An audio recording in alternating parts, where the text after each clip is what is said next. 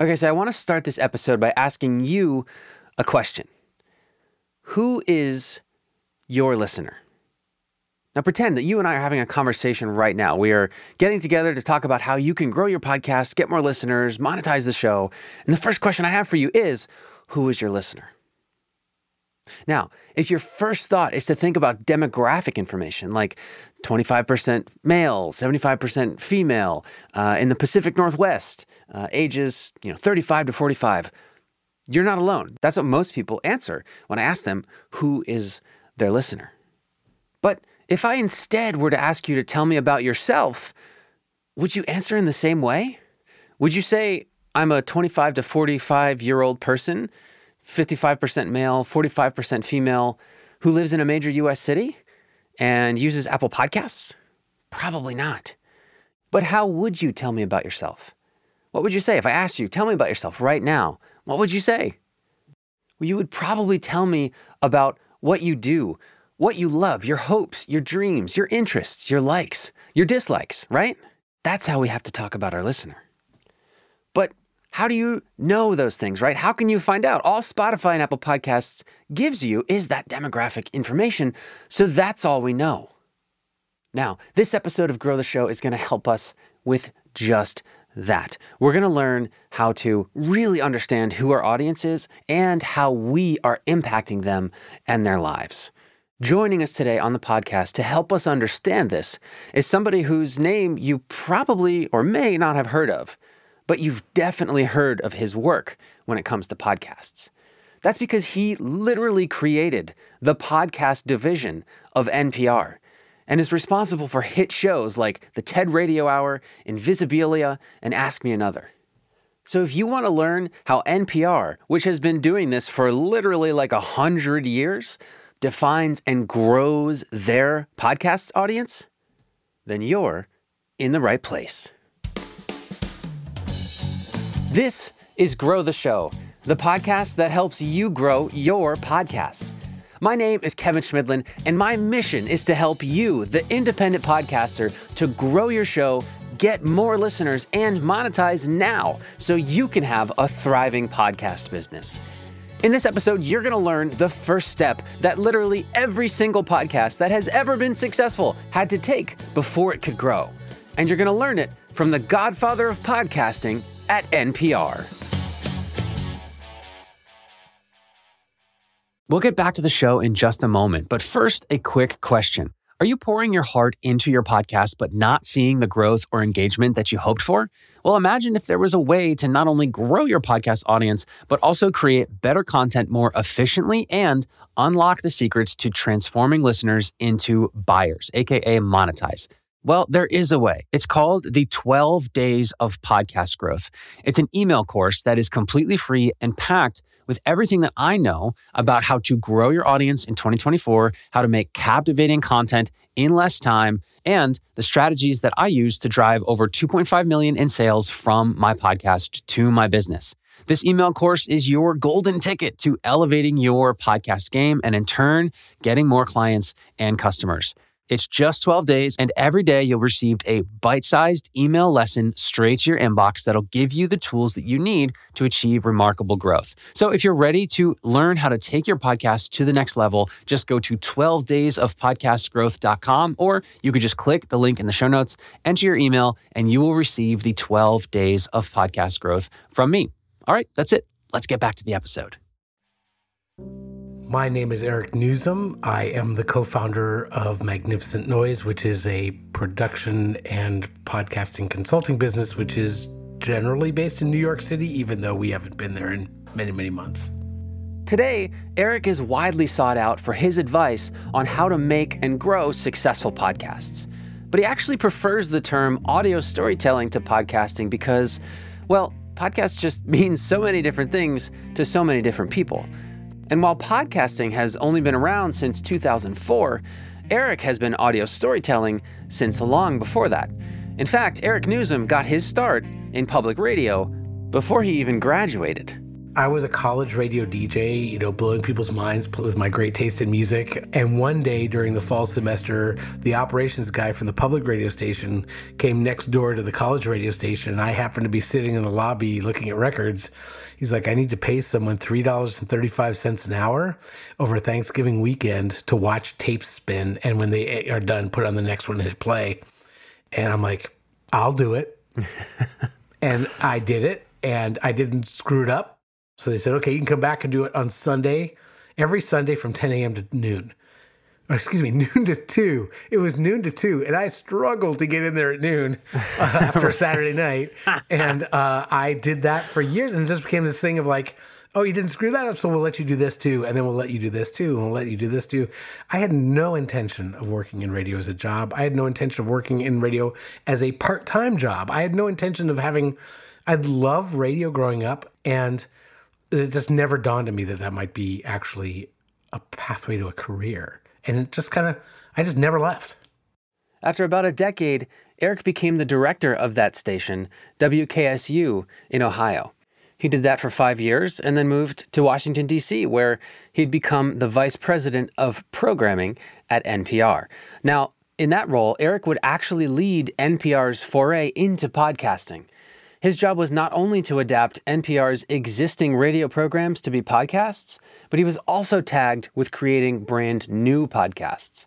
Podcasts like Invisibilia, Ask Me Another, and the TED Radio Hour.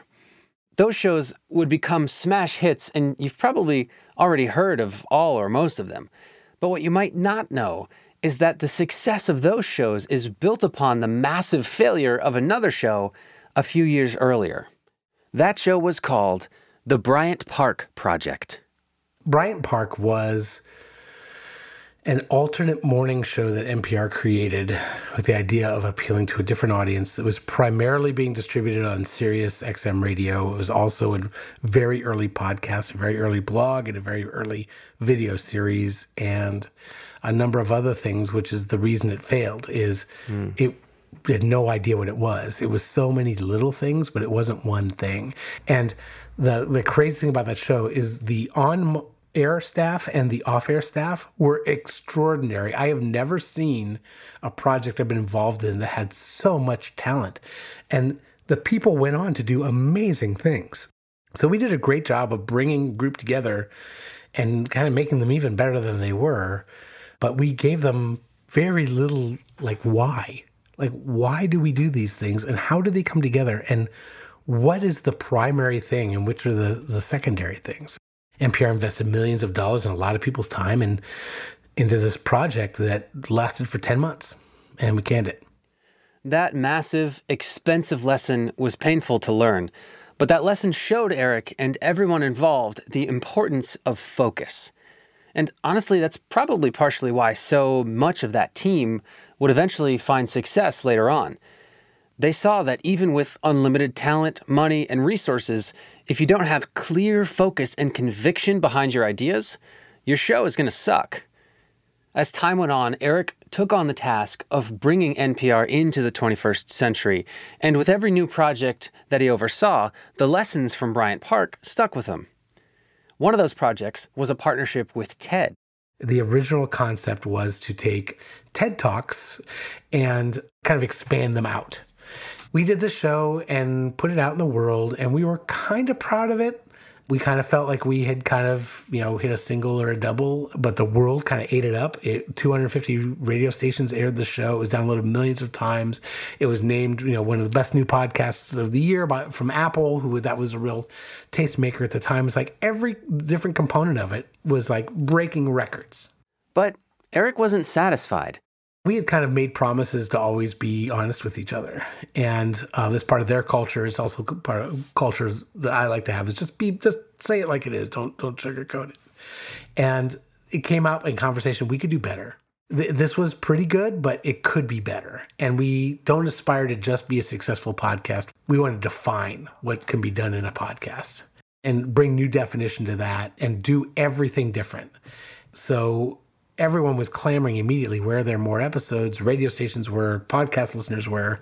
And we took 10 months off and rethought everything, even things that aren't apparent to most people. At that time, uh, regular podcasts and radio shows were producing 48, 49 episodes a year, taking a couple weeks off here and there, but uh, basically running every week. And they were filling a full hour. And there were all these things. And as a result, they're making lots of bad decisions about putting things out that weren't quite at level. And we said, no, we want to hit a big level, and we're only going to publish 22 times in a year. We're going to run repeats all the other weeks. It became so contentious that I had to commission some work from our researchers to show that when something repeated six weeks later, you would not have the same audience. It would not going to drive audience away who had already heard it. And I'm like, no, look, look at the way people use radio. Look at the way they use podcasts. If you don't have to put out new things every week in order to maintain an audience, and it was a huge gamble, but it worked. We changed the editorial perspective instead of using the show as a way to explore TED Talks, we use them as a starting point for new conversations. So it was a very different editorial perspective. It became less of an interview and more conversation and narrative based. So we hired Guy Raz to be the host. So we got rid of everybody else and then kept two of the producers. And we did a couple tests and didn't really go that great. And then we kind of clicked. When you first did that, like when that first new episode was on the way, were you nervous at all? Oh, yeah. I remember, I could tell you where I was. I remember being in a cab in Chicago, and my primary contact at TED called me and said, It's brilliant. And I said, I told you it would be. I knew it would be. And just the validation of like, for this person who we have prided ourselves on straight talk and just kind of, you know, no bruised egos because we're just going to have this very difficult conversation for him to then call me and for the first thing he says to me is it's brilliant. You know where that's coming from. And so that's why i remember that moment because it was like what are they going to think of this? They're probably yeah. going to hate it and we're going to go back and have to fix it again. But it worked and it worked because we were relentless and just pursuing that idea of what what could imagining the limitations of where it could be and then removing all the obstacles to get there. Wow. A couple years after that, in 2015, after 10 years at NPR, Eric left to develop content at Audible.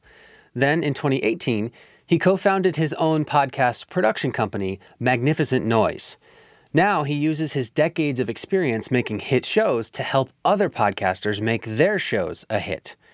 And what he's found is that the questions you have as an independent podcaster are almost identical to the questions he gets from the biggest podcast networks around. The problems at a major international broadcasting company and a guy I met through a friend who's looking for some free advice, they're asking the same questions. What is my voice in audio? Like, I have something to say, but I'm not quite sure how to say it. How, like, how do I represent myself? Whether I am you know, a big international retailer or just a person who nobody knows? How do I develop that voice? And, and then, and what is my message?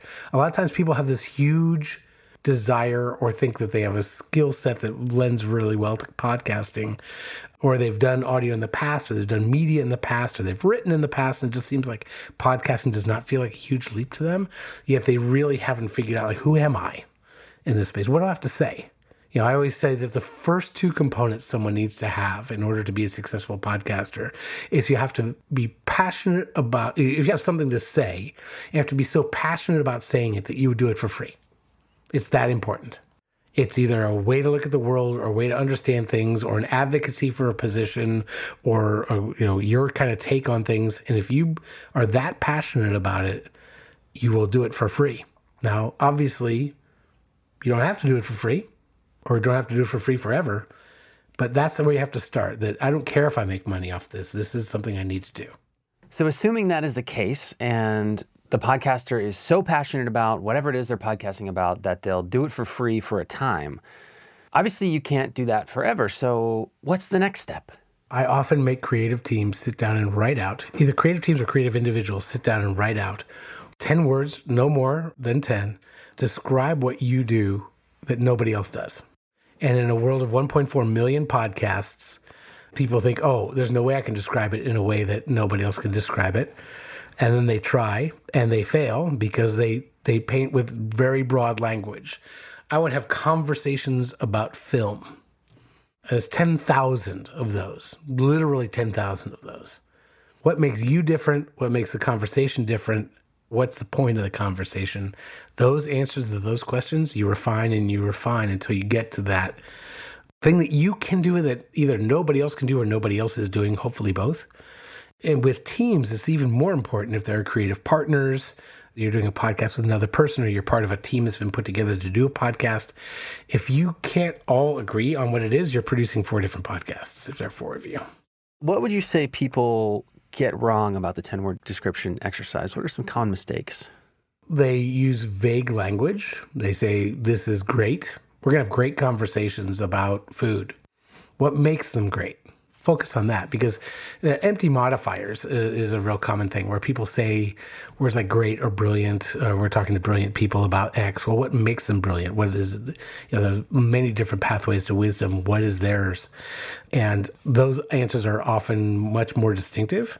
The other thing is that people want to paint broad strokes because they feel it gives them more editorial leeway and flexibility. And I tell them, first off, that's not true you will find a lot of clarity. Clarity gives you power um, by focus. Focus gives you power.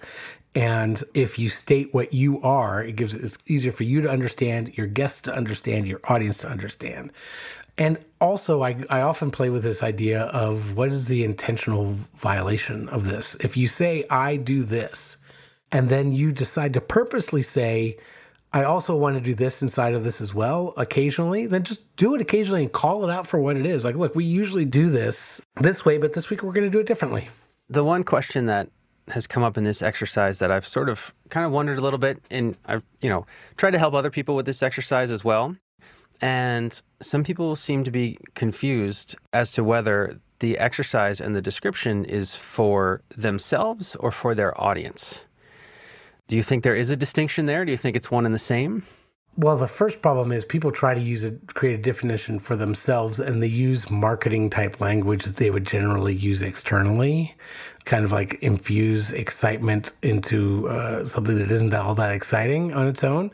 So I always dissuaded them of that. Like the language actually should be fairly plain and clear.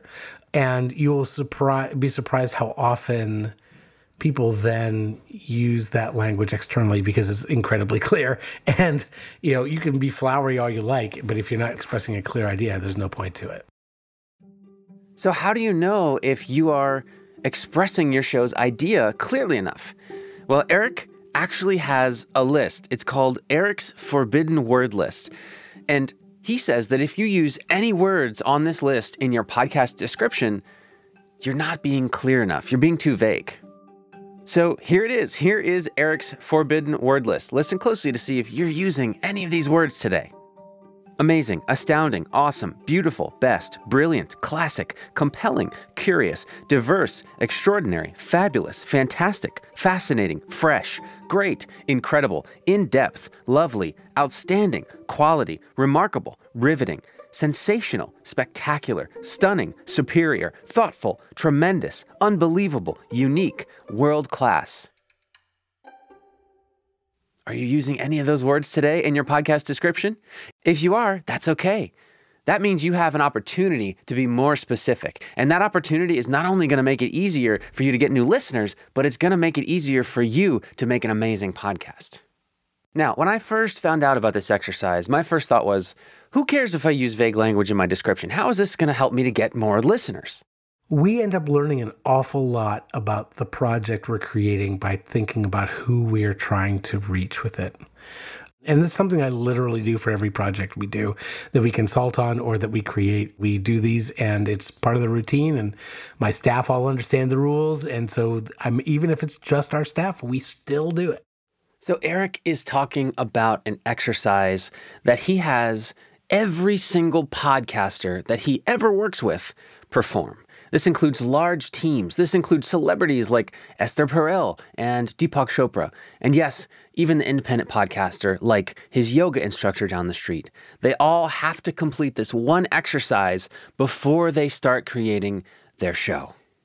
And the exercise is this you set aside some time to really think about who it is you want to reach. And you literally create an avatar or a persona of your listener.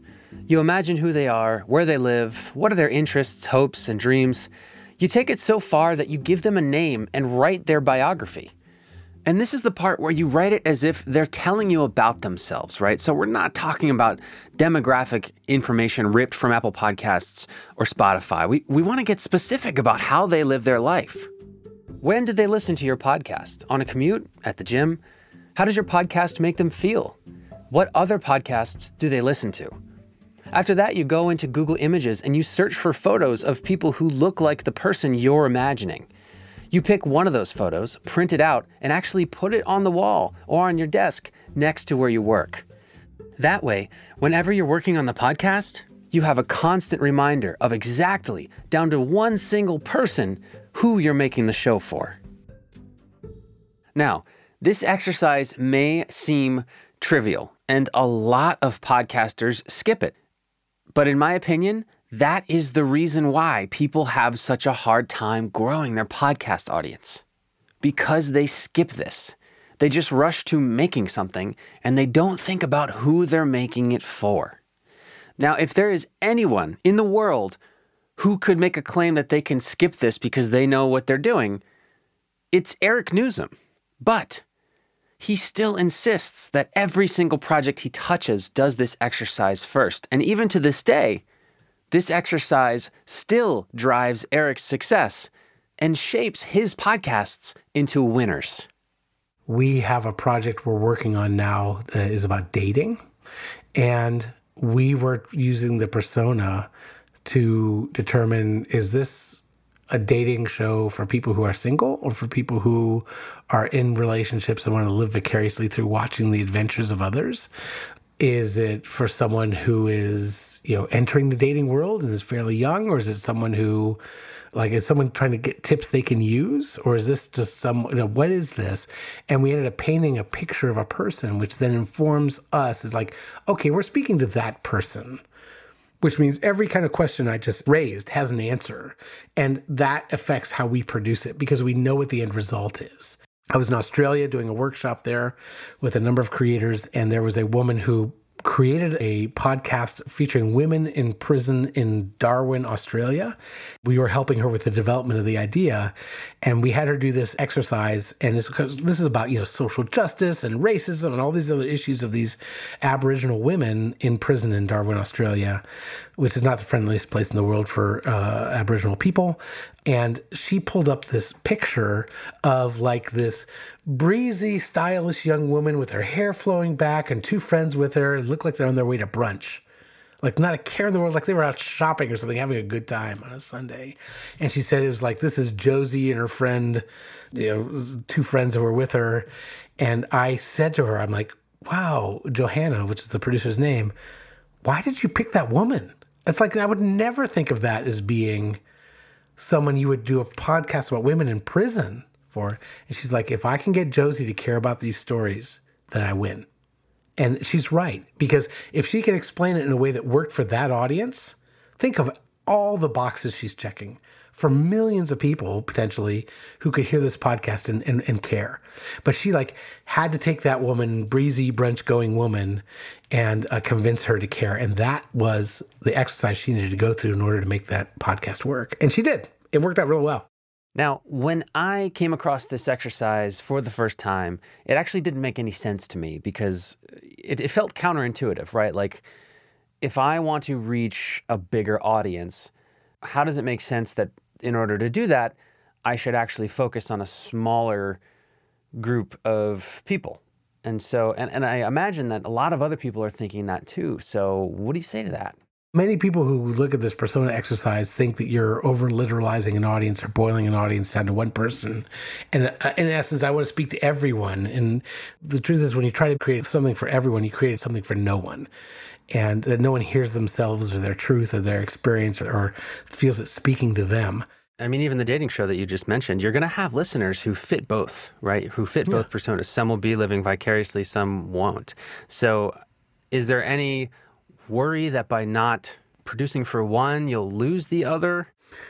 Yeah, you know, there, that's fair. I think that I don't worry about that because I look at the persona as a destination. Like when I've gotten it right for that person, I know I've achieved what I wanted to do. And on the way to them, I've gotten it right for a lot of other people who I didn't have to work as hard to kind of bring into that fold. Of course, there will be people who have relationships with content that I can't even imagine. Yeah. Right? Right? A great example of it's not clearly a persona, but it's the the power of this perspective. Esther Perel's uh, show "Where Should We Begin" for, for the people who are not familiar with it. She is a couples therapist, and in this show, we put a couple who's having problems on the couch in her office, and we record a three-hour conversation with them, and we edit it down to about an hour, and it's raw and real. You know, it's this is she sees people one time, so you, you, get basically they get all their stuff out at once with her. Wow! So we're doing this. We thought it was a really interesting concept. Esther is a very unusual and compelling person to talk to about relationships, and uh, she's written several books. So we noticed something when we were recording the pilot. We recorded the pilot, edited it down, and we're passing it around to listen to amongst our crew, and we noticed that people were all having the same experience of everyone who listened to the pilot listened to the pilot and then that night at dinner or in the evening had a conversation with their partner about do we do this thing too? Everyone. It wasn't like one or two people did it's like literally every person we gave it to reported back the exact same experience. We're like okay let's lean into that then. If that's happening let's just go for it. And and that we are producing a show intended to start conversations. And that became kind of our vision of what we wanted to do. Now, people are going to listen to the show for all kinds of reasons. They're going to listen to it because they want to hear, you know, various people in different situations. They want to pick sides. They, you know, whatever, just for the entertainment value of listening to this vicarious experience of listening to this couple have a very intimate difficult conversation. But uh, what we were shooting for was the person who would then take that conversation home. Right. And in getting to that person, you will collect plenty more. Yes. Along the way. I always talk about as being the Pied Piper walking through town. As you go along to your destination, you're going to pick up all sorts of children or rats or whatever you're collecting. Pied Piper, uh, as you walk through town to get to your destination. When you get there, there's a whole crowd there, right? But you were trying to get to that certain point. A lot of the folks that I help are entrepreneurs and coaches themselves who have podcasts. Mm-hmm. And a lot of times when we do the persona exercise, they will make personas of their coaching clients. Mm-hmm. And hearing that story just now makes me think that maybe that should be, you know, you should think about that again because if you make it for somebody who has gone through and purchased whatever your coaching, you know, program or pilot is, you might be missing somebody who would never sign up for a multi-thousand dollar coaching program. So, my question is any advice on how to think of sort of the non-obvious adjacent audiences that aren't immediately as clear? I don't worry about ancillary audiences at all. You know, I just trust that if I create something that's good enough and focused enough that it will find a mass audience and that it will mean something that people I never could predict.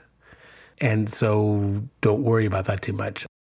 So I remember when I first found out about these exercises, I got it. I made my 10 words, I, I did my audience persona. But as a creator, I was much more worried about having freedom to experiment and mess around with stuff. So, how do you bake in play to allow you to really explore your own creative abilities and what what is fun for you while still being super intentional behind what you're making? That's a good question. I think what I hear from a lot of people is that creative, if you want to really have do creative things, you need to have freedom. And I actually don't believe that at all. Hmm. I think that the best creativity comes out of friction and providing some resistance. If you ever see anyone who is put into a situation where they have absolute creative freedom, they often freeze. Yeah they can't figure it out. You know, wow. this is why as musicians and get further along in their career, their albums become less and less interesting because it's just there's no restrictions anymore. There's lots of different examples. You can say the same things about authors, famous authors, about how you know they know they're going to sell a gajillion copies. They don't have to work that hard. Everybody says they love them. You know, there's no resistance there anymore. There's nothing to prove, and so I believe that the greatest creativity comes from two things. One is having boundaries or guardrails, and uh, of like you can play in this space. Yeah. Right. And that you have to figure out how to do something fun in that space. And the second thing is to put people in situations where they're solving problems. I have a producer who really uh, wants to be incredibly creative and just kind of think up crazy ideas, and she can never get anything done on time. Right. And she's like, but I want to do the creative thing, you know, and I don't think that what I'm coming up with today is that creative. And I tell her that if you force yourself into that situation, you're never going to be satisfied. There's always going to be something else you could do. But if you say, I have four days to do this, what's the most creative thing I can do in four days? You're going to teach yourself how to think creatively in that box, in that boundary. Yeah. That's the most ridiculous thing I can think of that could actually execute in four days. And, and great creative things happen then. Yeah. I'm curious, um, how has your outlook on podcasting or the way you make podcasts, anything changed now in entrepreneurship since you've started your company in 2018? Is it is it different in any way? Yeah, it's different because podcasting keeps changing. And um, I think there are a lot of people who are in podcasting for questionable reasons. When you ask these people who rush into podcasts, who do you want to be like? Almost every person they answer is someone who's been in podcasting for quite some time because they just love doing it.